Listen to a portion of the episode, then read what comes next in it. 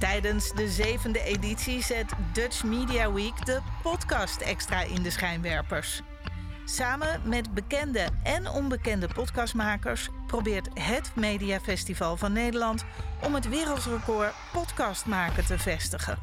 Als onderdeel daarvan stelt Dutch Media Week 2022 met grote trots aan u voor.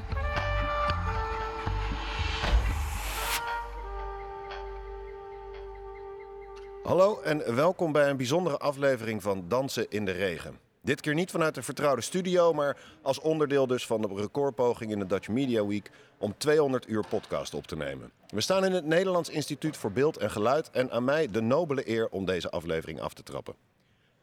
Mijn naam is Maarten Timmerman Zubani en normaal horen jullie me niet omdat ik in de studio van Flyer Alarm achter de knoppen zit. Maar omdat het vandaag een bijzondere aflevering is, mag ik Yvonne en Monique eens aan de tand voelen over het maken van een podcast, het delen van je eigen verhaal en hun missie achter de podcast. Later schuift Clary Scheres nog aan en zij is de eigenaresse van Proud Breast. Weet als geen ander te vertellen over de lichamelijke ongemakken na de behandeling van borstkanker en over het leiden van een sociale onderneming als De Haren.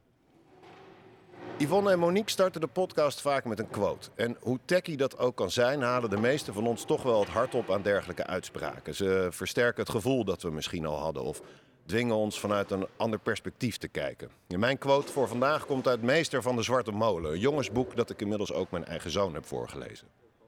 In het donkerst van de nacht, in een van de meest rauwe gebeurtenissen in het boek, zegt een van de molenknechten tegen de hoofdrolspeler: Deze nacht komt ook wel weer om. En dat is de spijker op zijn kop voor mij. Nou ben ik niet ziek of ernstig ziek geweest, maar ik heb zeg maar wel aan het bed gestaan en altijd blijft deze quote me bij. Ook deze nacht komt weer om. Maar goed, laten we overstappen naar de hoofdrolspelers van uh, Dansen in de Regen. Mino, uh, Monique, Yvonne, goedemorgen. Goedemorgen. Goedemorgen. Hoe gaat het? Ja, goed. Beetje gek om hier te zijn op een hele andere plek en zo vroeg in de morgen. Ja, ik wou net zeggen, deze nacht uh, kwam ook wel weer om. we hebben alle drie niet, niet heel veel geslapen, geloof ik. Deze nacht kwam heel snel om zelfs. Ja, precies. Hey, um, in een week waarin jullie in de bijlagen van het AD hebben gestaan, live op NH Radio zijn geweest, nu in beeld en geluid mogen opnemen, kunnen we nog spreken over een hobby bij het opnemen van deze podcast? Uh, nou, het kost wel ietsje meer tijd dan een hobby, maar het is ook leuker geworden dan een hobby bijna. Hey Van? Ja, superleuk. Uh, ja, het geeft ook heel veel energie. En uh, we merken dat, dat al die exposure echt, echt wat doet met de luisteraantallen ja, dat, uh, ja, daar gaan we wel van stuiteren samen. Ja, precies. Want het onderwerp blijft natuurlijk zwaar. Hè? We hebben het hier nog steeds over hoe pak je je leven op naar uh, kanker. Maar ja, we merken zelf dat het maken van een podcast vooral echt heel erg leuk is. Ook heel leuk om te doen ook is. Ook heel leuk om te doen, ja. Wat uh, de, de, feedback die we van luisteraars ook wel een beetje hebben meegekregen is... De, soms mist nog het verhaal achter de podcast. Mensen zijn nieuwsgierig. Hoe zijn jullie hier? Hoe zijn jullie op het idee gekomen? Nou, dat idee is ontstaan uh, nadat Monique voor de tweede keer borstkanker heeft gekregen. Even voor de luisteraars die ons nog niet kennen. Uh, Monique kreeg uh, twaalf jaar geleden borstkanker. Ik kreeg het zes jaar geleden en Monique kreeg het twee jaar geleden opnieuw. En ter illustratie, we kennen elkaar al, ja. nou, ik denk ruim 30 jaar. Ja. Ehm, en tijdens de herstelperiode na de tweede keer hebben wij veel gewandeld. Het was midden in de coronatijd. En toen kwamen we erachter dat we uh, eigenlijk inmiddels best wel veel weten over uh, nou ja, wat je allemaal mist. Wat je allemaal kan doen om je leven op te pakken. Wat niet lukt, waar je tegenaan loopt. En we wilden daar iets mee. En uh, in die periode luisterden we allebei ook veel podcast. Dus eigenlijk ontstond het als een soort wild plan. Zullen we een podcast maken? Ja, laten we het eens proberen. En wij kunnen best goed kletsen samen. Uh, en ik hoorde op podcast vooral dat mensen heel veel met elkaar aan het kletsen waren. Alleen we hadden wel vrij snel zoiets allebei van dan moet het er wel toe doen. Dan moet er wel iets in zitten waarmee we, waarmee we andere mensen kunnen helpen. En heel eerlijk, pardon, heel eerlijk voor mij persoonlijk, ik zat echt nog midden in het proces. Ik zat nog midden in het proces van herstel. Um, dus ja, ik durf ook wel te zeggen dat het voor onze eigen verwerking heel erg goed is geweest. Ja, absoluut. Ook een beetje therapeutisch. Ja, ik denk niet eens een heel klein beetje. Ja. nou, bedankt aan de luisteraars voor deze therapiesessie. Ja, nee, ik denk dat het echt wel mooie verhalen zijn die jullie delen. En ik vind het zo knap, want het zijn, ja, het zijn ook soms wel zware verhalen die jullie op een lichte manier proberen te brengen in ieder geval. Maar het zijn altijd persoonlijke verhalen. Vind je dat niet lastig, Monique? Ja, dat vind ik wel lastig. Maar tegelijkertijd is, hebben we dat wel met elkaar afgesproken. Als we dit doen, dan ja, moeten we ook iets van onszelf uh, in deze podcast uh, uh, brengen. En dat betekent ook wel met de billen bloot. Sorry, ik moet opeens denken aan een opmerking waar we ooit mee begonnen. Met de borsten bloot. Met de borsten bloot. Heel flauw, ontzettend flauw. Maar schiet opeens met de binnen. Ja, ik, eh, ja, dat is wel lastig, want je, ja, je vertelt ook dingen die waarschijnlijk je eigen familie... of misschien zelfs mijn eigen vriend niet eens van je wist. Uh, want weet je, we hebben het ook over de, de, de, de mentale uh, weg die je moet ondergaan. Ja, ik weet nog dat we die podcast hadden opgenomen. Dus een van de afleveringen gaat over je mentale uh, uh, hoe, hoe, iemand je kan helpen, hoe een psycholoog je kan helpen. En ik weet toch dat mijn vriend na die podcast zei: Nou, ik heb het idee dat je nog wel wat. Uh, wat te, vertellen hebt. wat te verwerken hebt. Ja, en dat, ik denk dat het ons ook overal toe zet. Ja, en wat, wat, wat betreft die, die, die, die verhalen over jezelf. Um, wij zijn allebei best wel open. En we zijn, maar we zijn ook heel erg nuchter daarin. Ja. Dus we vertellen heel erg veel. Maar we proberen er ook altijd wel een beetje met een lach te doen. En, um, en heel eerlijk, de dingen die we niet vertellen, die we niet willen vertellen, die, ja, die vertellen we ook Die niet. blijven lekker achter de voordeur. Ja, weet je, Ja, daar daar hebben we het denken wel gehad over onze kinderen. Daar, daar vertellen we gewoon niet veel over, want dat, dat is niet aan ons, bijvoorbeeld. Hoe zij hebben gereageerd. Terwijl, ja, daar kunnen we volgens mij ook een boek over schrijven. Of een podcast over maken, maar dat is niet wat we willen. Toch nog een keer een kinderaflevering maken. Ja, daar hebben we het wel eens over gehad, hè, ja. Ja. Hoe is het voor jou, Ivan? Ja, eh, eh, we wilden heel graag maken wat we misten. Eh, want we hebben allebei echt wel wat, wat, wat richting gemist in wat kan je nou doen? Hoe kun je je leven na kanker weer oppakken? Dus dat wilden we voor, omdat we de, de weg zelf, eh, het, het pad zelf hebben bewandeld, al was dat vrij hobbelig, eh, wilden we die weg wel vrijmaken voor, nou ja, voor al die andere vrouwen die, die hier nog middenin zitten en die hier nog aan gaan beginnen. Ehm, ja, ik ben altijd heel open geweest over mijn ziekte. Ehm, maar ergens zijn er ook dingen die we bij ons houden, absoluut. Eh, ja, daar, daar denken we goed over na. Dat is ook, dat is ook helemaal prima, denk ik. Ehm, ja, hoe is het voor mij? Ik, het is ook wel therapeutisch. Ik vind het af en toe wel, het haalt weer heel veel naar boven... waarvan ik dacht dat ik dat allemaal een plekje had gegeven. Dus inmiddels weet ik, na al die afleveringen die we hebben gemaakt... dat als wij een aflevering weer hebben opgenomen... dat ik daarna niet nog 300 dingen moet plannen. Dus dat ik dan echt, ik heb dan echt even tijd voor mezelf Je moet even tijd voor jezelf vrijmaken om, om ook weer dit gesprek te verwerken. Ja. Terwijl ik het ook, ik vind het ook heel leuk. ja. En ik merk ook, die luchtigheid, die, die zat denk ik ook wel niet zozeer in. Die, die hoor je terug in de podcast. Maar die zat ook wel in de manier waarop wij destijds met, met, met alle shit omgingen. Want ja, het is echt super vervelend. Dat is een understatement overigens. Maar ja, wij hebben niet 24 uur per dag eh, anderhalf jaar gehuild. We hebben ook echt heel veel gelachen in die tijd. Zeker. En ook eh, de vraag die heel veel mensen stellen van ja, of niet eens stellen, maar ja, eh, ik, ik, het heeft me ook veel veel gebracht. Dat wou ik eigenlijk vertellen. Het heeft Ja. me heel veel gebracht. En dat is ook best wel gek. We staan anders in het leven. We, gaan, we kijken anders tegen de dingen aan. En dat is ook wel iets wat we volgens mij mee willen, willen, willen geven aan mensen.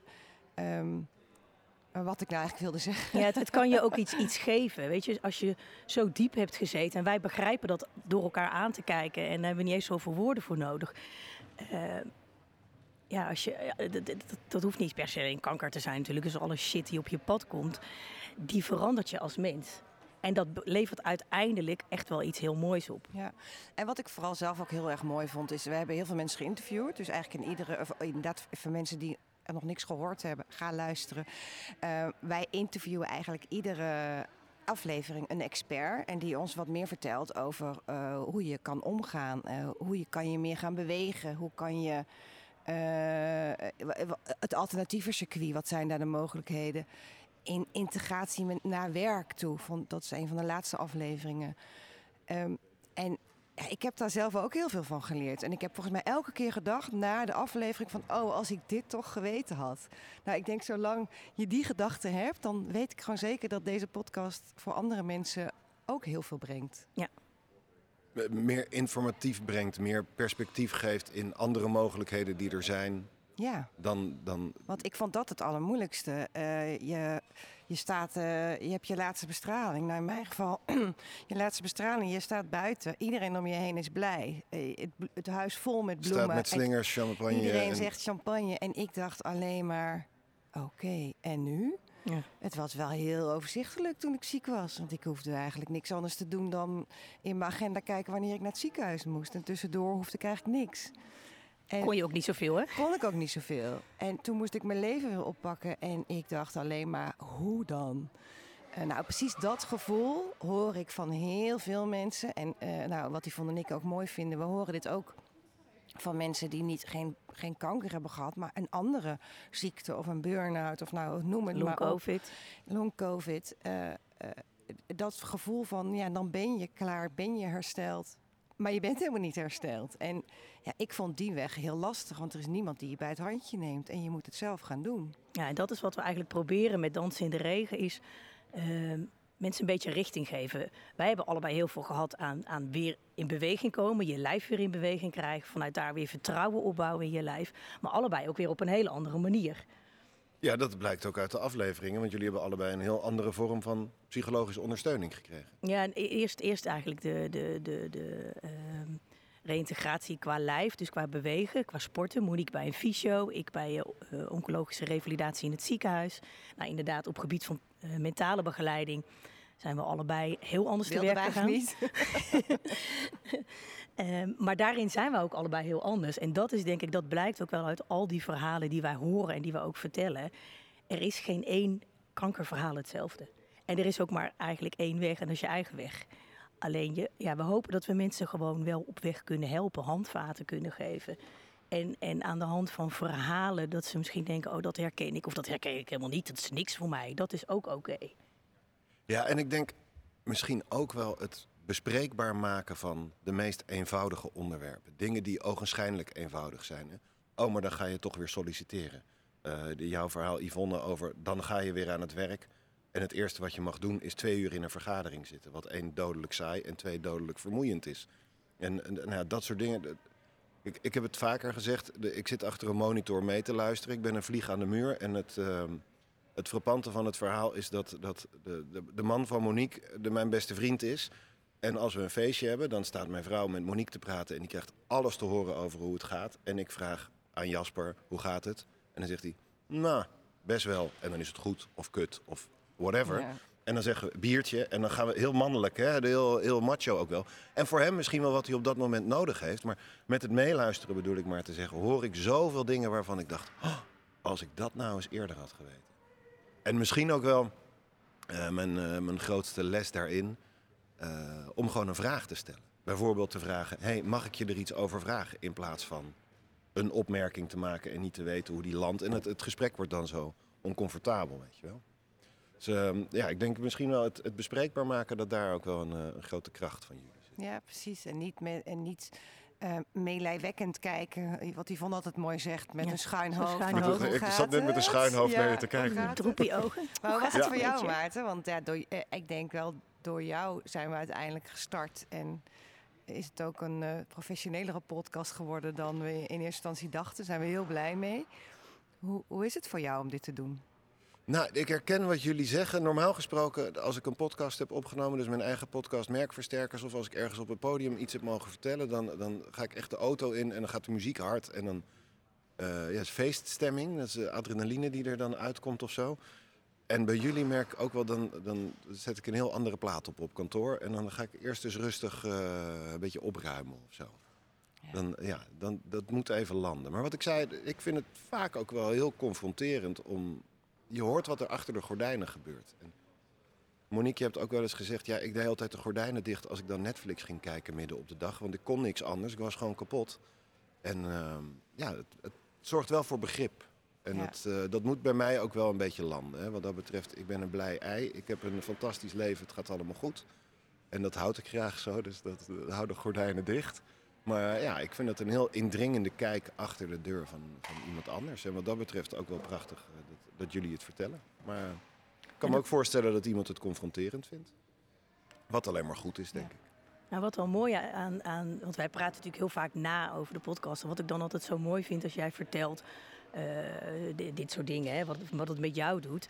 Dat sterkt mij ook wel heel erg in het gevoel. We doen dit eigenlijk niet alleen voor eh, patiënten of ex-patiënten. Maar we horen ook heel veel terug dat naasten het zo fijn vinden. Van, oh, nou begrijp ik mijn vrouw of mijn vriendin beter. Of nu begrijp ik jou beter. Ja.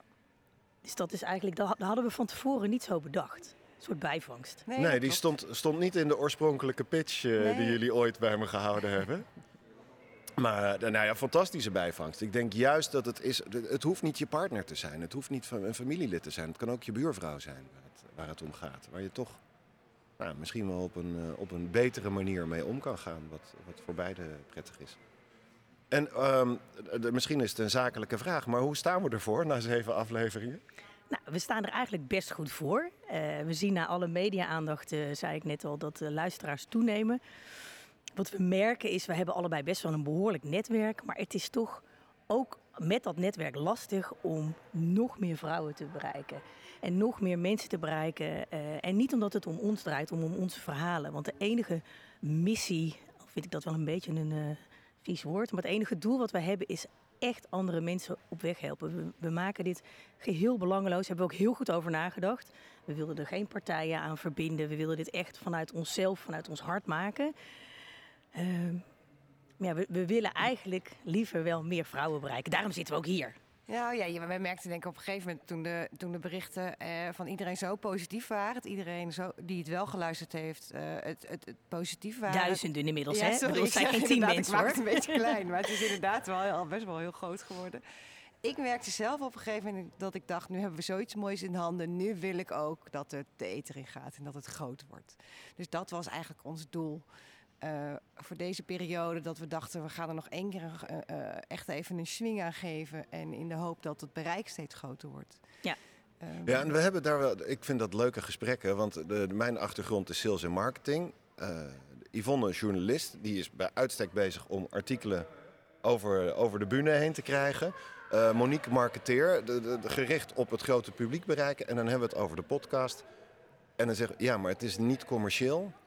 En niet commercieel betekent ook eigenlijk gewoon geen geld. En bereik heeft heel vaak met geld te maken. En dan heb ik een kleine verrassing voor jullie. Ik vind namelijk dat tenminste 10.000 mensen vanaf vandaag in aanraking moeten komen met deze podcast. En dan spreek ik niet helemaal namens mezelf. Ik heb gelukkig Flyer Alarm als organisatie daarachter zitten. Ons social media team gaat ermee aan de slag. Flyer Alarm maakt budget beschikbaar. En we gaan gewoon 10.000 mensen voor jullie bereiken. Ja, dat is echt te gek. ja, super. Ah, jeetje.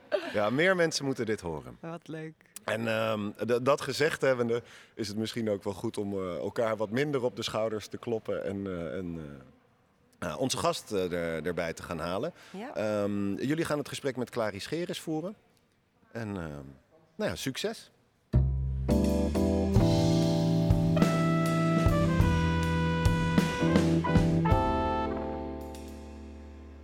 Goedemorgen, Clary. Wat leuk dat je bij ons bent. Ja, goedemorgen. Leuk om hier te zijn. Ja, zeker. Nou, wij zijn heel benieuwd naar wie, wie jij bent, ehm, wat je bedrijf doet. Eh, dus ja, ik zou zeggen, stel je even voor. Ja, nou, ik ben eh Clary Scheres, kom uit Deventer, 43. En eh, heb de afgelopen vijf jaar het bedrijf opgezet, Proud Breast. In eerste instantie met mijn vriendin Suzanne Kemps. Zij had ook borstkanker gehad, eh, deelt het verhaal. En nou ja, had ook het gevoel om iets te maken wat ze miste. En eh, vanuit die ervaring hebben we samen een bedrijf opgezet. Eh, het bestaat nu dus eh, officieel drie jaar. Eh, en in drie jaar is eigenlijk helaas Suzanne ook eh, overleden, wil ik gelijk bijzetten. Zeggen. Dus die, eh, nou ja, nogal heftige wendingen, maar we hebben wel het bedrijf samen neer kunnen zetten en ik heb het ook door kunnen voeren. En ja, wat hebben we dan gemaakt wat we misten? Ja, dat was, ehm, ging bij haar heel erg op comfort in het dragen van je borstprothese. Dus we hebben een nieuw type borstprothese ontwikkeld, wat echt vanuit gebruik en comfort is. En dat is de cup. Ja. Oké, kan je daar iets meer over vertellen? Want ehm, even voor, voor de luisteraars. ehm, mijn borst is geamputeerd, maar eh, inmiddels eh, drie keer gereconstrueerd in het ziekenhuis. Dus ik heb een, eh, een borstprothese inwendig. Dus ik, ik maak zelf geen gebruik van de cups. Maar ik ben er wel heel nieuwsgierig naar. Ja, goed dat je dat zo zegt. Ehm, dit gaat voor vrouwen die kiezen om plat te gaan naar borstkanker. Dus niet een reconstructie inwendig of een siliconen inwendig eh, hebben, maar echt een platte borst met een litteken daarop. Ehm, Het kan ook zijn na een siliconen of na een reconstructie die niet gelukt is. En er zijn er gewoon heel veel vrouwen van in Nederland. En die dragen normaal gesproken vanuit het ziekenhuis een, eh, een externe prothese, die vaak van siliconen gemaakt is. Ehm, en die draag je in aparte lingerie. Is ook allemaal medisch verkrijgbaar bij eh, de specialist. Ehm, maar het is heel erg gemaakt om dus medisch ook je lichaamsdeel als borst te vervangen. En Suzanne merkte na haar borstkankerverhaal dat ze zei: ja, maar eh, vanuit een stukje body positivity heb ik eigenlijk helemaal niet de behoefte om fysiek die borst te vervangen. Eh, mijn lijf is goed zoals het is. Ik kan ook in, mijn, in, ja, in de spiegel kijken. En het is ook, eh, ja, wat jullie net ook al zeiden, het heeft ook iets gebracht, die kanker. En het is onderdeel van wie ik ben, van het proces wat ik heb meegemaakt. En dat die borst er niet is, dat past daarbij. Dus dat omarmt zij, dat was oké. Uh, maar alle kleding is symmetrisch. Dus het is veel meer een praktische overweging om je BH op te vullen. Maar wel met iets waar je blij van wordt. Um, en vanuit dat oogpunt uh, is het ook fijn als het gewoon lekker zit, als het in de wasmachine kan. En dat kan eigenlijk allemaal niet met de traditionele oplossingen. Dus we zijn uh, heel erg in gesprek gegaan met heel veel vrouwen vanuit bij onze regio Deventer ziekenhuis. En ook Saxion Hogeschool hebben studentenonderzoek meegedaan. Dus niet iets wat alleen maar vanuit haar kwam, maar breder hebben we onderzoek gedaan. En uh, ja, kwam naar buiten dat het toch echt zin had om te maken wat we misten. En dat was uh, de cup. En wat is dan het verschil? Want ik, ik ga ervan uit dat er dus geen siliconen in zit. Nee, klopt. Dat kan in de wasmachine. wat is dan het verschil in product en qua comfort? Ja, we hebben uit alle onderzoeken kwam qua comfort dat het eigenlijk het belangrijkste missende kenmerk van de protheses was ademendheid. En dat betekent een, uh, nou ja, in de zomer vooral heel praktisch dat het, het, kan niet zweten. Dus het loopt gewoon, het drijft uh, in je BH. En dat is eigenlijk bestaat er geen ademende prothese, dus die hebben wij wel ontwikkeld. Verder is die licht gewicht. Um, en dat is nogal een anders. En er is ook heel veel onderzoek wat juist zegt dat er gewicht nodig is nadat je ook gewicht kwijt bent geraakt. Uh, dat is een logisch verhaal. Maar aan de andere kant ga je met dat gewicht juist een hele kwetsbare plek waar je geopereerd bent, waar je spieren kwijt bent, ga je belasten. En je belast het ook op een andere manier dan dat je lichaam dat uh, gewend was. En um, wij merken dat uh, vrouwen juist ook daar heel veel klachten van kunnen ondervinden. Dus wij hebben vooral gezegd, het is niet fout per se wat er op de markt is, maar we willen graag meer keuze bieden voor vrouwen die dat anders ervaren. Want in het onderzoek wat hier ten grondslag ligt, is heel erg wetenschappelijk, maar daarin mist klantdata. Dus het is eigenlijk, uh, er is voorgewicht wat te zeggen, er is tegenwicht wat te zeggen, maar wat vind je zelf? En dat is eigenlijk wat jullie ook al zeiden, geen vrouw beleeft dit op dezelfde manier. En dat geldt ook voor hoe je je prothese draagt. Geen vrouw beleeft dat op dezelfde manier. En eigenlijk kun je het zeggen, als je het met schoenen vergelijkt, dat doe ik wel eens, dan is er alleen maar zwarte pumps zijn er op de markt. En dat is wat iedereen dan krijgt vanuit het ziekenhuis of vanuit de eh, specialist. En er zijn hele mooie glimmende zwarte pumps. En er zijn iets doffere zwarte pumps en met een puntje. En, maar het zijn altijd zwarte pumps. En wij hebben nu de sneaker ontwikkeld. Ja, het is wel mooi. Ja, ik herken zoveel in dit verhaal. Want ik, ik Even voor, voor de luisteraars. Volgens mij heb ik dit nooit verteld in de podcast. Maar ik heb dus uh, beide borsten geamputeerd. Dus ik ben plat. Uh, ik vind dat een heel stom woord trouwens. Ik ben plat. Maar uh, ik heb er destijds nou niet eens voor gekozen. Maar er was geen andere mogelijkheid. Ik moest nog bestraald worden. Dus ik heb wel de mogelijkheid gekregen om daarna een reconstructie te doen. Maar op het moment zelf kon dat niet. Dus voor mij was de keuze op dat moment heel simpel. ik ga plat. En ik heb daarna nooit meer de behoefte gehad, en ik zeg nooit nooit, uh, om het te reconstrueren. Um, en heb inderdaad de, de, de, de zwarte pumps, zoals jij ze noemt, Clary. De, de protheses, zoals dat eigenlijk vanuit de medische wereld gaat, daar ben ik mee begonnen. Uh, en ik ben eigenlijk met jullie in aanraking gekomen, omdat ik uh, uh, we gingen op vakantie, ik wilde zwemmen, ik sport veel. En ik vond die protheses echt, echt niet lekker daarvoor. En zo ben ik eigenlijk bij jullie gekomen. Dus jullie hebben ook een sportlijn, zeg maar. Um, en ja, precies dat licht gewicht. ja, je, je, ik weet niet. Het, is, het voelt gewoon lekkerder, het zit gewoon lekkerder. Maar dan gaat wel een wereld voor je open waar je echt geen weet van hebt ik, dat blijf ik nog steeds bizar vinden. Dat het, uh, en dat die wereld heel erg medisch is. Want ik ging ook op zoek naar leuke hemdjes, leuke BH's.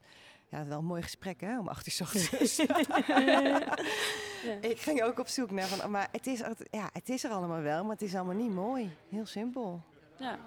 ja, en wij merkten, en dat is ook gelijk, dus eh, eigenlijk was je vraag nog waarin is het anders, dus het ademen, ademende en het eh, lichtgewicht, maar ook het modieuze, weet je, het is allemaal al niet leuk wat je hebt meegemaakt. En eh, het is gewoon ontzettend fijn om dan producten om je heen te hebben die, die je wel een stukje positiviteit meegeven. En waarom, als, de, als je prothese niet per se je lichaamsdeel hoeft te vervangen, hoeft het ook niet per se huidskleurig te zijn, kan het juist ook met je BH's mee. En dat is ook iets waar je juist blij van kan worden.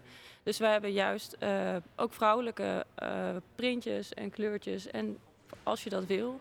En we merken ook in eerste instantie denken vrouwen van nou dat is nergens voor nodig. En dat is het ook niet, want niemand ziet het. Maar tegelijkertijd, we kennen allemaal dat gevoel als je weet dat je hele sexy lingerie draagt onder je kleren. Dat ziet niemand, maar je loopt heel anders rond. En dat geldt ook voor een cup. Als je als prothese draagt die gewoon met een panterprint en je weet dat van jezelf, jij ziet het elke dag. En jij bent daar wel altijd mee bezig. En dan geeft dat gewoon een hele andere dimensie aan, aan wat je hebt meegemaakt. Is dat voor jou ook, Monique, dat als er een gezellig printje op zit, dat dat voor jou wat toevoegt? Nee, dat printje niet, maar wel, eh, want ik heb dus inderdaad gewoon de zwarte. want ik ben uit, en, en ja, voor wie mij kent weet ook dat ik eh, gewoon van neutraal hou. En eh, ik hou trouwens wel van kleur, maar ik hou niet zo van printjes. Maar wel die, eh, die BH die net even een beetje mooier is. Of dat Mhm. hemdje wat net even een beetje mooier is. Dus, dus ik hou wel van het modieuze. En ik had met me, eh, eh, want ik gebruik eigenlijk beide. Dus als je het hebt over die verschillende smaken. Ja, ook de... eh, De siliconen pro- protheses, die liggen ook gewoon in de kast. Ja. En, maar die vind ik veel vaak te zwaar. Ja, en dan kunnen we hier een heel medisch verhaal ophangen van dingen die ik nooit bedacht had van tevoren. Maar je, je, op het moment dat er twee borsten van je lichaam afgaan, dan, dan gaat je middelpunt verandert ook. Je, hoe noem je dat? Hoe je loopt en hoe je bent. Dus daar heb ik ook enorm aan moeten wennen. Maar uiteindelijk zware protheses eh, vind ik niet fijn. Nou ja, lang, lang verhaal kort. Ik was eigenlijk vooral benieuwd. Je begint zo'n bedrijf eh, samen. Nou is natuurlijk heel heftig wat er daarna gebeurt. En dan ga je alleen door. Hoe is dat? Ja, dat was niet de bedoeling. Nee, dat snap ik. Nee, ja, dat was natuurlijk ook. Maar ja, je, het eerste moment was natuurlijk echt van ja, wat. Ja, ik wil wel door, want dit was niet, niet per se voor haar. Ik heb wel heel duidelijk gezegd van ja, ik ga door, maar ik ga niet jou een belofte daarin doen. Want dan, dan ik moet ook op een gegeven moment mijn eigen keuzes kunnen blijven Ja. maken. En hij, als zij er niet meer is, wat dan nu het geval is, ja, dan blijf je, blijft zo'n belofte in de lucht hangen. Dus dat heb, ik ook, heb ik ook uitgesproken. Ook gezegd, mooi van, dat ik je ga, dat zo open kan uitspreken. ja, ik ga door, maar wel voor mezelf. Want het was ook mijn eigen bedrijf al. We deden dit samen. En, ehm, en nu toch merk ik in de praktijk dat ik wel heel veel ook met haar bezig ben. Maar ik ben ook blij dat ik het wel zelf doe vanuit mijn eigen energie. En eh, ja, dat was voor mij ook gewoon een diep dal. En ik heb wel het geluk gehad in die zin dat zij eh, de diagnose kreeg en dat ze daarna nog een jaar lang geleefd heeft. Waarbij ze niet meer eh, fysiek in het bedrijf was. eh, eh, ja, dat kon helemaal niet. Maar ze was wel aan de zijlijn. Heeft ze nog heel veel. Samen hebben we nog kunnen brainstormen en was ze klankbord. En eigenlijk een jaar later is ze overleden. En het moment dat ze overleed was voor mij. Ik had een jaar de tijd gehad om afscheid te nemen. Dus dat was voor mij toen heel mooi ehm, en goed. Ik kon dat ook een goede plek geven. Eh, en ik was toen ook klaar om het dan zelf verder te gaan. Ook al heb ik daarin ook natuurlijk weer mijn eigen persoonlijke ontwikkeling eh, mee moeten maken. En ja, en dat, dat was wel, ja, dat punt is nu voorbij. Dus dat heeft, ik denk ook dat die, die stap om het echt weer helemaal zelf te doen, dat heeft me ook gewoon nog weer een jaar gekost om echt te weten van ja, maar eh, voor mij helpt het dan om mijn ogen dicht te doen en te denken, oké, als ik het zou doen, wat zou ik dan doen? Ja. Terwijl eigenlijk doe ik het ook, maar je merkt dat je zoveel, je wil ook graag informatie van anderen, je wil je graag laten adviseren. Ik, heb ook, ik ben eigenlijk architect, dus ik ben ook, dit is niet per se mijn, mijn eh, business, mijn achtergrond.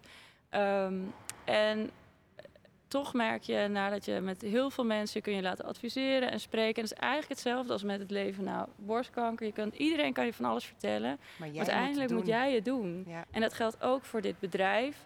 En de crisis en de pijn die daar eh, mee te maken heeft. En eh, voor mij heeft het heel erg geholpen om het afgelopen jaar eigenlijk ja, naar niemand meer te luisteren. En ik, ik heb alles wel aan iedereen gevraagd. Dat punt is geweest. Nu moet ik het gewoon doen. En hoe doe ik het als ik het moet doen? Ja. Ja. Toen, ik, eh, toen ik aan het eh, lezen was over je bedrijf en over Proud Breast, toen was mijn eerste gevoel, was, daar, daar betrapte ik me op van jeetje, weet je, dan eh, maak je eigenlijk iets heel moois, komt voort uit ellende. Ik ging Ja. bijna mijn hoofd scheef doen. Dat is eigenlijk wat wij ook doen, hè? Maken wat je wist en je ellende omzetten in iets goeds. Maar als ik jou er zo over hoor praten, dan, dan verschuift die ellende in dat gesprek eigenlijk vrij snel naar de achtergrond en breng je iets heel moois. Wat merk jij als je met, met al die vrouwen praat of met, met vrouwen eh, nou ja, misschien wel bij je op, op het bedrijf hebt? Is het dan eh, heel zwaar? Is het ellende of is het ook heel luchtig? Ik, ik kom erop omdat wij samen een keer een bikini gingen kopen. En dat was echt super gezellig. Ja. Het is een beetje jammer dat er dan ergens in een achterafkamertje eh, is en dat je de, de keuze niet reuze is. Ehm, maar ik vond het niet zwaar. Mhm. Dus hoe, hoe is dat voor jou? Ja, ik merk dat het soms wel zwaar kan beginnen. We hebben natuurlijk ehm, klantenservice. eh, we, we- nou, we hebben dagelijks vrouwen aan de lijn en die kunnen met hele zware verhalen beginnen. Maar wij merken juist dat, het, eh, dat we een manier van communiceren hebben ontwikkeld waarbij we daar oog voor hebben en ruimte voor hebben, maar doorpakken naar wat wil je en wat, wat werkt voor jou. En, ehm, en keuzes maken. En eh, ja, meer wel een beetje de koe bij de horens vatten van oké, waar wil je dan nu naartoe? In plaats van terug naar waar zat je.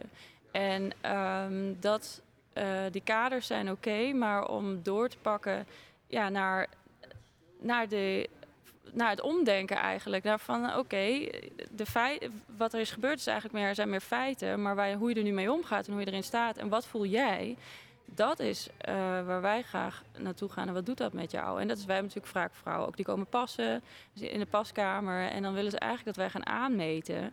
Ja, dat doe ik niet. Want ik, ik weet niet eh, hoe dat zit. Ik kan meekijken, ik kan kijken of het terecht zit. Ik kan een soort spiegel zijn.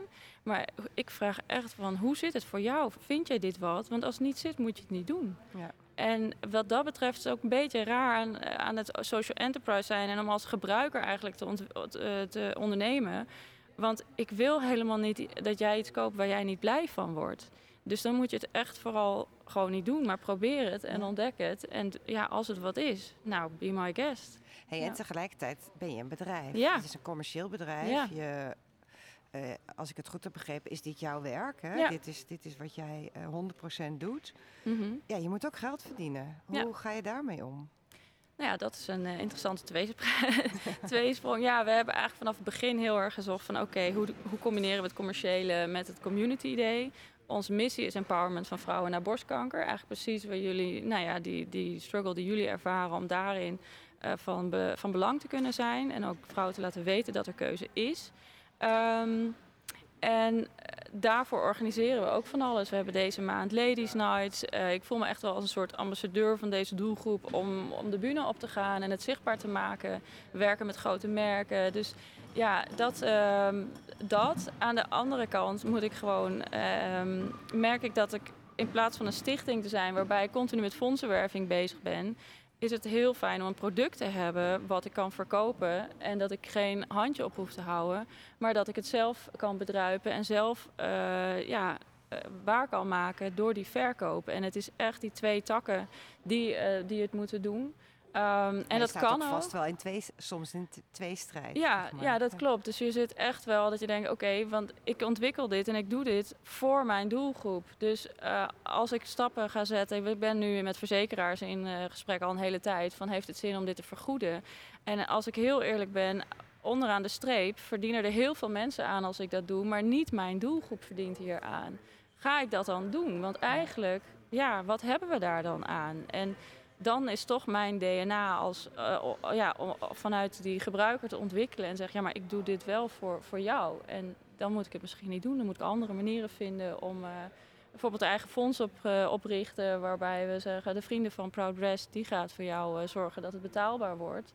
En dan blijft er niet zoveel aan de strijkstok hangen op andere plekken, maar dan kunnen we heel doelgericht voor jou van betekenis zijn.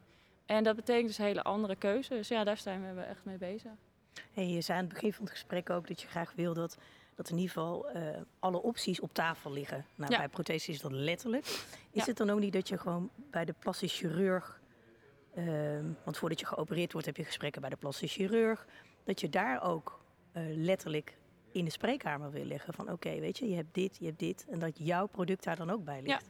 Ja, dat is heel mooi. Wij, ehm, dat, het leuke aan dat wij een bottom-up organisatie zijn vanuit vrouwen zelf. Dus wij richten ons in principe op de vrouwen. Maar die vrouwen komen overal. Die komen in die ziekenhuizen. En helemaal in het begin werd er op een gegeven moment door het eerste ziekenhuis belde ons. Omdat daar iemand was geweest met de cup. En die zei van, goh uh, ja, we willen meer weten, want we willen vrouwen hierover informeren. En zo werkt het dus heel erg in een organisatie die vanuit de doelgroep is ontwikkeld, in elk geval bij ons. Via onze doelgroep komen we op al die plekken te liggen. Uh, ondertussen zijn we wat verder, liggen we denk ik bij uh, driekwart van de ziekenhuizen liggen ook samples van onze producten. Het ligt vaak niet bij de plastisch chirurg, maar meer bij de ver verpleegkundigen, de vrouwen die echt continu ja, in gesprek gaan, die ook de prothesevoorlichting doen. Uh, het ligt ook bij heel veel oedeemtherapeuten of andere therapeuten waar je terecht komt. Want zij geven ook aan, juist het kunnen afwisselen van gewicht is ook heel prettig. Want jij gaf ook ja. aan, Monique, van ja, ik draag het eigenlijk allebei. En dat is denk ik ook heel erg het hele idee. Uh, als je leeft zonder borst, want wij richten ons eigenlijk wel meer op het leven na borstkanker. Dus in het ziekenhuis wil ik wel aanwezig zijn en zichtbaar zijn, maar onze hele ja, ons hele verhaal zit hem niet in die borstkanker en in die ziekte, maar zit hem echt in het leven daarna. Ja, omdat na de amputatie. Ja, na de amputatie en na het hele ziekteproces. Omdat we ook juist merken dat daar in het proces gewoon nog heel weinig content, heel weinig bekend over is. En dat is ook wat jullie eigenlijk zo zeker. ervaren. Ja. En dus wij proberen wel die zichtbaarheid te creëren in ziekenhuizen, maar richten ons vooral ook op de verhalen en het leven daarna. En dat is geen medisch verhaal meer. Dat is een lifestyle verhaal. Dat gaat inderdaad over naar het strand gaan, zwemmen, naar de sauna, je partner, hoe ga je daarmee om? Dat soort, um, ja, daar zijn wij veel meer op gericht. En dat is ook, vindt ook plaats in de lingeriewinkel. En dat is een stukje inclusief denken. Die keuzes, zeg maar, ja, die heb je pas als je ze ook ziet. En, uh, en niet pas op het moment dat je ermee bezig bent en gaat zoeken. Eigenlijk wil je dat al weten voordat je überhaupt de diagnose krijgt. Want het zou gewoon veel meer de druk eraf halen. En de rollercoaster zou gewoon een stuk rustiger zijn. Dus daarom lobbyen we heel erg met grotere merken. We hebben met Zeeman gewerkt. Dit, nu deze maand is uh, Livera Cups aan het verkopen. Niet alleen voor jullie, maar ook het feit dat ze in die winkel liggen. Daardoor zien mensen het en krijgen ze een beeld van wat er mogelijk is na borstkanker. Niet pas als ze bij die chirurg aan tafel zitten, maar gewoon al al tijdens het winkelen van lingerie voordat het hele verhaal begint. En ja. dat is inclusiviteit, dat is ja, gewoon veel, veel breder uh, het taboe doorbreken. Ja, ik denk dat het heel fijn is als je weet dat het er is. Uh, misschien juist ook wel als je bij die chirurg zit. Want wij hebben allebei verschillende gesprekken gevoerd bij plastisch chirurgen. En uh, plat is nog niet per se uh, een van de opties die, die zeg maar in het rijtje. Het wordt wel genoemd, maar het is wel een soort van second best. Nou ja, voordat je het weet zit je bij de plastische chirurg om te praten over welke wil je siliconen of, eigen weefsel. Uh, eigen weefsel. En Vinden ze heel interessant eigen dus weefsel. het gaat vooral het, hoe reconstrueren we je borsten weer. En ik merk, ja. Maar ik merkte dat ook in mijn omgeving dat het vrij snel was van je gaat jezelf toch wel laten opereren. En ja, ja. ik het had zoveel meegemaakt. Ik dacht op een gegeven moment echt, echt ik wil helemaal niks meer aan dit lijf. Ja. Um, en het valt mij ook alles mee. Ik merk dat ik me gewoon best wel lekker voel. Uh, en misschien over een paar jaar niet. Nu zeg ik wel steeds, als ik 30 was geweest of 25, denk ik echt dat het een ander verhaal is. Ja. Maar het feit dat het um, zo weinig bespreekbaar is ja. in het ziekenhuis, daar, daar hebben we nog een weg in te gaan. Ja, daar gaat volgens mij onze podcast niet over. Maar ik heb wel het idee dat ze daar stapjes in aan het zetten zijn. En er zijn heel veel andere mensen heel goed mee bezig. Maar het feit dat ik, mij niet verteld is. Van, uh, plat is ook oké. Okay, en nee, je had klopt. ook op een wat e esthetischere manier geopereerd Ja. kunnen worden. Ja, Ja. Dat zijn wel gemiste kansen, denk ik. Dus ik denk, daar, moet, ja, daar, daar zou ik wel willen dat daar wat meer in ontwikkeld wordt. Ja, nee, ik herken dat heel erg. Want, maar dat is ook, ik spreek natuurlijk juist de vrouwen die plat zijn en daar die keuze bewust voor hebben gemaakt. Zij moesten bijna een handtekening zetten. Zo van, nou, ik wil dit echt en ja. En wordt er continu op teruggevraagd van, weet je dit zeker, weet je dit zeker? En ook inderdaad wat jij zegt, een plastisch chirurg heeft ook een, een rol als je plat wil. Dus hij kan ook zorgen dat je esthetisch plat gaat en je daarin informeren en meedenken dat, dat de manier waarop er geopereerd wordt ook gewoon dat je een mooi litteken krijgt. En dat er niet van uitgegaan wordt van nou ja, je gaat nu plat, maar er komen nog meer operaties achteraan. Uh, en dat is echt een, uh, en dat weten vrouwen ook niet. Ehm, maar tegelijkertijd merk ik van ja, dit is niet mijn missie. Nee. Eh, dus dit is heel belangrijk en ik ken deze vrouw en ik wil hier graag aan meewerken. Maar ik ben niet hier in deze strijd degene die voorop gaat. En gelukkig zijn er anderen die dat wel doen. Dus Ja, dat, eh, Ja, steun ik van harte. Ons, hè, denk ik. ja. En Ja. wat is jouw eh, droom dan nog als je, als je nog even verder mag denken over het bedrijf? Ja, mijn droom is wel ja, echt internationaal vrouwen. Want dit is van alle landen, alle talen. Het, is een, eh, ja, het heeft helemaal niks te maken met dat soort grenzen. Want het is voor iedereen die dit eh, draagt, eh, heeft het impact. En ik, mijn droom is empowerment voor vrouwen. Maar dat kan iedereen zijn in alle talen. Dus we zijn nu met Curaçao, eh, worden, daar worden nu cups verkocht via een ambassadeur die zelf dit onder de aandacht brengt.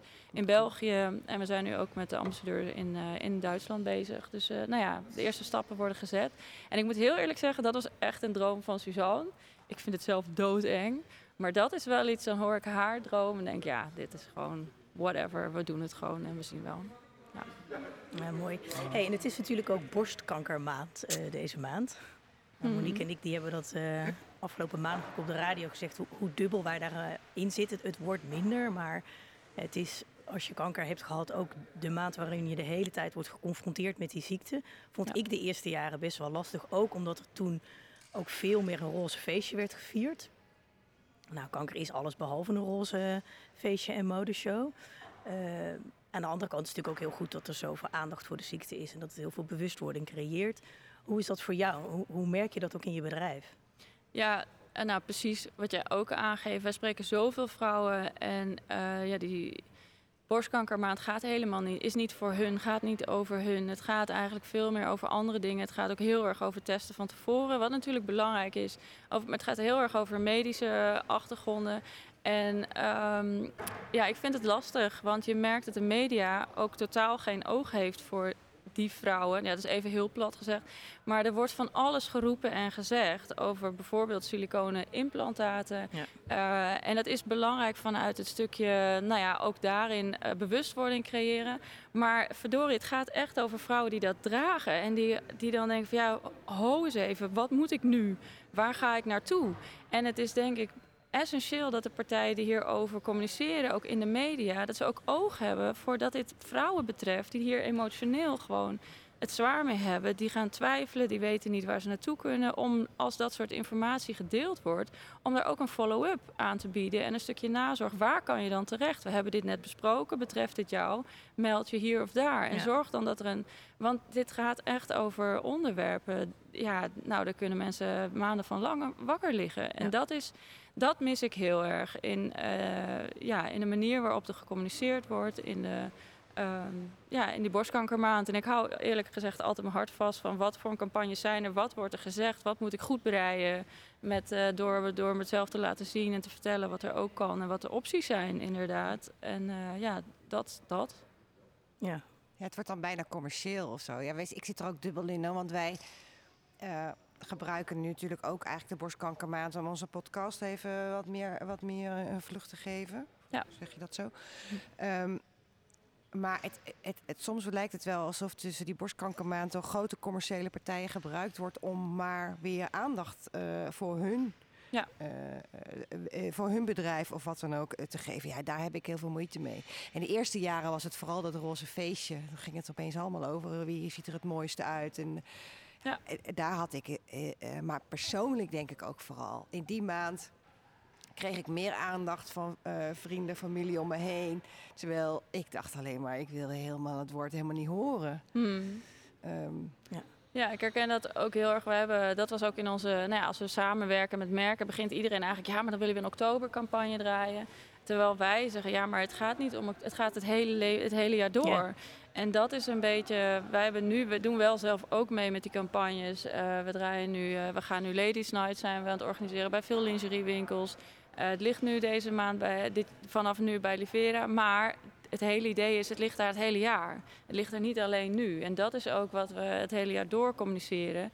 En eh, het blijft ingewikkeld, want het is wel een haakje voor iedereen op de kalender. En ja, je- dit is precies mijn topic. Dus ik word ook deze maand ineens uitgenodigd. Ja, en niet in eh, de rest van het jaar. Ja. En, maar Ja. goed, daar haak ik ook op in. En het, ja, dat duale, dat blijft er natuurlijk in zitten. Ja, Ja. Maar ik denk dat het vooral belangrijk is om die boodschap eh, bij jezelf te blijven. En Ja, dat wel te blijven doen. En vanuit je eigen Ja. kracht. En dat kan ook deze maand, maar we doen het het hele jaar. En dat is belangrijk om te weten. Ja, want het, dat, dat leven na kanker is, eh, is forever. Ja. En wat ik daarvan ook nog wel, wat me de hele tijd te binnen schiet, wil benadrukken, is ehm, of je nou wel voor een reconstructie gaat of voor uitwendige protheses van het ziekenhuis of eh, van Proud Breast. Als ik heel erg naar mezelf kijk, die borsten zijn voor altijd veranderd. Mhm. Bij mij is er dan één. En ik weet niet hoe dat voor jou is, hoor, Monique. Maar die rol van die borsten, dat is, dat is anders. Het voelt anders. Het voelt eigenlijk nergens naar. Ehm, dus het, het, het, het, dat, dat gaat, zeg maar, als je het dan hebt over het na kanker. Wat je ook doet, welke keuze je ook maakt, het wordt nooit meer zoals het was. Het heeft bij mij best wel lang geduurd voordat ik dat kon accepteren.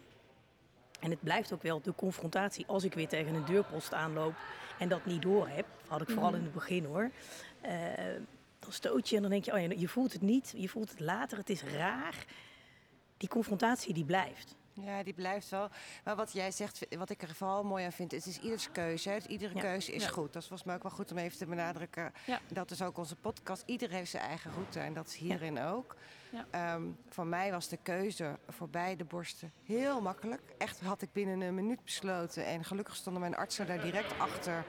Ehm, en heb, heb ik daar nooit moeite mee gehad. Maar toen het eenmaal zover was en het was geopereerd... eh, eh, was de eerste maanden daarna heb ik heel, heel heftig ervaren. Want inderdaad, ja, je hebt gewoon een heel ander lijf. Eh, en dat vond ik heel moeilijk om te Ja. accepteren. Maar nu, nee, ik heb daar nu echt heel veel vrede mee. Want nu, ik, ja, je leert, je leert daarmee omgaan. Ja. Ik weet nog wel dat ik, nou, en- sorry, nog en voor mij is symmetrisch dus heel belangrijk. Was voor mij, Ja. ben ik uiteindelijk heel blij mee. Ik denk, maar dan denk ik voor anderen. Ik denk in jouw geval, eh, eh, één, één eraf en één niet, is, lijkt mij dus uiteindelijk veel moeilijker. Ja, heel eerlijk is mijn gevoel dat ook nu ik al drie jaar alleen maar continu die vrouwen spreek. Denk ik, ja, die symmetrie ben je die kwijt zijn. Dat maakt Ja. het een stuk ingewikkelder. Want ik merk ook bij vrouwen zoals jij die plat zijn, ja, die, gaan, die kunnen de humor er ook weer van inzien. Die gaan ook als ze een leuk jurkje hebben, dan kiezen ze voor een maatje meer. Ja. Of in de winter onder een trui. Nou, dan doe ik net even een wat grotere. En, eh, maar ik kan ook gewoon plat gaan als ik ga sporten. Of eh, dat, dat soort verhalen. Ja, precies, dat doe ik ook. En dat, ja, Ja. je hebt daarin wel... Is net wat makkelijker. Terwijl vrouwen met één borst zie ik ook altijd struggelen met... Hoe hangt het? Hoe zit het? Wel, elke BH is net weer anders. En nu denk ik niet Ja. dat de chirurg heel blij met ons zijn. nee. Dat, want ze Nee, maar chirurgen kunnen zich niet goed eh, voorstellen. Hè? Ik weet wel dat ik op de rand van het bed zat en werd- zo afgetekend met zo'n eh, zo'n zwarte eddinger. Oh nee, dat is bier geloof ik. Edding. maar, en toen echt de tranen stroomden over mijn wangen. Ja. En toen zei gewoon de oncologisch chirurg en de plastisch chirurg... Wat maakt je nou zo verdrietig? Nou, ik kon ze echt wel zo met de hoofden tegen elkaar botsen. Toen zei ik, wat denk je? Als ik gewoon over, weet ik veel, drie uur wakker word... dan heb jij mijn borst eraf gehaald. Mhm.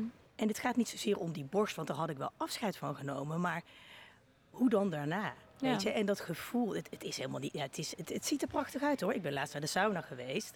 Met twee vriendinnen die dan na drie sauna-rondjes ook zo met hun neus er bovenop zaten en zeiden: Oh, we zien eigenlijk ja, bijna geen verschil. Ja, als je het weet. En daar, daar ben ik helemaal overheen. Dat maakt me niks meer uit. Maar het voelt niet Ja. hetzelfde. Nee. Het voelt niet hetzelfde als ik op de ene zij lig of op de andere zij lig. Ja. Ja. Dat blijft, een, eh, ja, dat blijft raar. Dat blijft raar. Ja. Zo zei mijn chirurg, oh, dat is een hele simpele operatie. ja.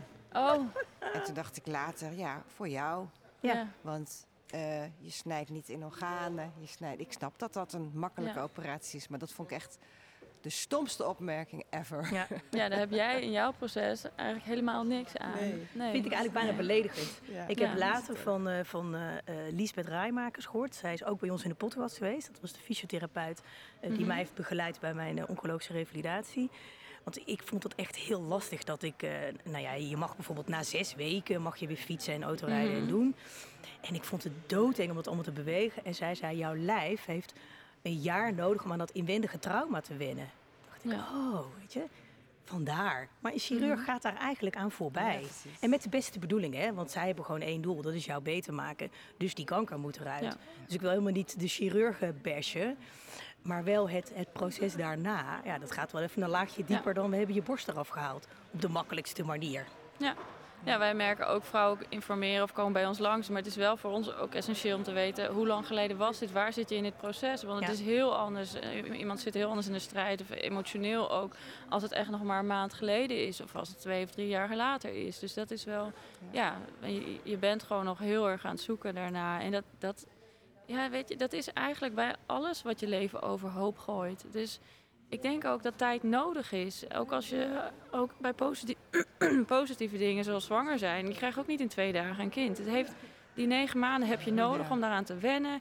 En we zijn in een tijd waarin alles snel moet. Zijn we vergeten dat dingen gewoon dat tijd zo essentieel is om, om dingen een plek te geven. En dat dat, ja, dat, dat wordt je ook niet goed meegegeven dat dat zo is, denk ik. Maar mag het ook? Ja, Ja. en ik denk dat dat wel eh, belangrijk is. Plus, wat je nu beslist, is niet voor de rest van je leven. Je Nee. kunt nu keuzes maken die voor jou op dit moment goed voelen, midden in dat proces. Maar als jij je over twee jaar weer anders voelt, of je, ja, dan kun je ook andere dingen aan, dan heb je andere energie, dan mag je andere keuzes maken. En het is niet fout. Eh wij merken ook heel veel vrouwen die eerst plat gaan en later, twee jaar later, voor die reconstructie kiezen. En het is, er is geen goed of fout, maar het is fijn om daar de tijd voor te nemen. En om dat te weten van ja, Ja. eh, je te laten informeren. Ja, ik denk Als dat tijd belangrijk is. Eh, als ik even terug eh, pak naar jouw product, pro- de, de cups van Proud Ja. Breast. ehm, eh, wat het voor mij is, want inderdaad in de tijd, voor mij is het nu, ja, ik ben, ik ben er nu echt aan gewend en ik heb het geaccepteerd. En nu is het bijna een eh, aanvulling op mijn garderobe. Ja, dat klinkt misschien een beetje raar, maar ik heb nu gewoon één Ja. la ja. met borsten. ja. En wat ik zo fijn vind aan jullie product is dat je, ehm, ja, dat je dus verschillende soorten, verschillende kleurtjes kan. eh, en dat dat ook nog te betalen is. Want de gewone siliconen, ja, die mag je één keer in de twee jaar en dat is dan verzekerd. Mhm. Want anders is het niet te betalen. Vanuit je eigen risico. Dus als je daar Klopt, niet ja, doorheen ja, zit, dan... ja, eh, precies, of vanuit je eigen risico. Maar dus, ik, dus het meer dat ik denk, ik denk dat jullie product ook een hele fijne aanvulling kan zijn. En Ja. ja, ja. Ik zie op een gegeven moment zie ik bij heel veel vrouwen, denk ik gewoon, dan heb je gewoon een la met. eh, je doet je steunkous aan. En Ja, en dat, maar dat is ook lifestyle. Zeg maar, ja, medisch is het natuurlijk heel zwart-wit. Je bent iets kwijt en dat vul je aan en het is klaar. Maar dat is niet zo, want jij loopt daar de hele dag van je, nou Ja. misschien wel 20, 30 jaar mee rond. En dan is het fijn. De, je hebt ook niet dezelfde kleren aan om weer terug te pakken die schoenen. Je hebt niet elke dag dezelfde schoenen aan. Lifestyle, iets waar je dagelijks mee te maken hebt, los je niet op met één pro- product. Dat los je op met gewoon door te kunnen afwisselen, door verschillende dingen te doen. En dat, is niet, dat kan mijn product zijn, het kan een ander product zijn, maar vooral ook gewoon meerdere en afwisselen. En dat, ja, dat is eigenlijk wel een andere manier van denken, want dat is niet eh, ja, hoe, de, hoe het medisch werkt. Nou, fijn dat het, wat jij net ook al benoemde, zo inclusief is. Doet me meteen denken aan die keer dat wij met, een, eh, met onze vriendinnen weg waren en hadden gezwommen. En daarna lekker koffietje gingen drinken. En toen lagen alle bikinietjes zo te drogen. en er lagen ook eh, twee cups naast. Dat was ook gewoon heel normaal. Die lagen Ja. gezellig in de zon eh, te droog. te drogen. Ja, Dus ja bij, ons is het heel normaal. we Ja. krijgen ook wel eens foto's van mensen op vakantie en dan liggen er cups zo in, op het strand en dan met een foto zo van, nou, we zijn even op vakantie. Ja, dat is heel, eh, heel leuk. De Leuk. humor Ja. is er ook. Zijn wij nog dingen vergeten, Clary, die jij eh, graag zou willen? Oh jee, ik praat gewoon met jullie. Ja, weet Ja, ik. Maar zijn, heel jij nu, dan hebben we misschien alles besproken hoor. Maar ik, volgens mij zijn we een beetje. Ik, ik heb geen Ja, idee. het, is, het is fantastische timing, want ik kreeg net een eh, signaaltje door van, eh, van onze geluidsman. Ah. En eh, waanzinnige ondersteuning vandaag. Maar het is, eh, het is ook tijd om af te gaan ronden. We zijn onderdeel van een recordpoging en we hebben een uur gekregen. En eh, die hebben jullie precies, eh, precies volgekregen. Ik ben op de valreep dan nog wel even benieuwd. Clary, hoe vond je het om, om in het gesprek te zijn? Ja, heel leuk, heel natuurlijk. En ja, ja, ik denk dat we precies op dezelfde soort energie hebben. En dat voelt heel goed. Dezelfde golflengte. Ja, ik vond het ontzettend leuk om naar jullie te luisteren. Een, ook jouw verhaal vind ik, vind ik, vind ik mooi als, als, als ondernemer om, om te horen. Ehm, Monique, hoe vond jij Ja, het? ik vond het mooi. Nee, dat moet ik wel lachen. Eh, Ja, uh, ook weer een heel ander onderwerp. En uh, ja, ik vind het gewoon heel mooi als je je bedrijf, uh, als het je lukt om hier echt ondernemer in te zijn. Dus ja, ik heb wel bewondering voor je, Clary. Leuk. Dankjewel. Ja. Nou, Yvonne, misschien een nieuwe, nieuwe gast om zelf te interviewen als journalist. Ja, ja zeker. Nee, die, die staat bovenaan mijn lijstje. Ja, leuk. leuk. We, we, gaan afronden voor nu. de dames, jullie alle drie bedankt. beeld en geluid voor de ontvangst hier. En voor de bijzondere gelegenheid om deze aflevering op te nemen. Je luistert naar de recordpoging podcast maken van Dutch Media Week 2022. Binnen enkele ogenblikken staat de volgende podcast voor je klaar.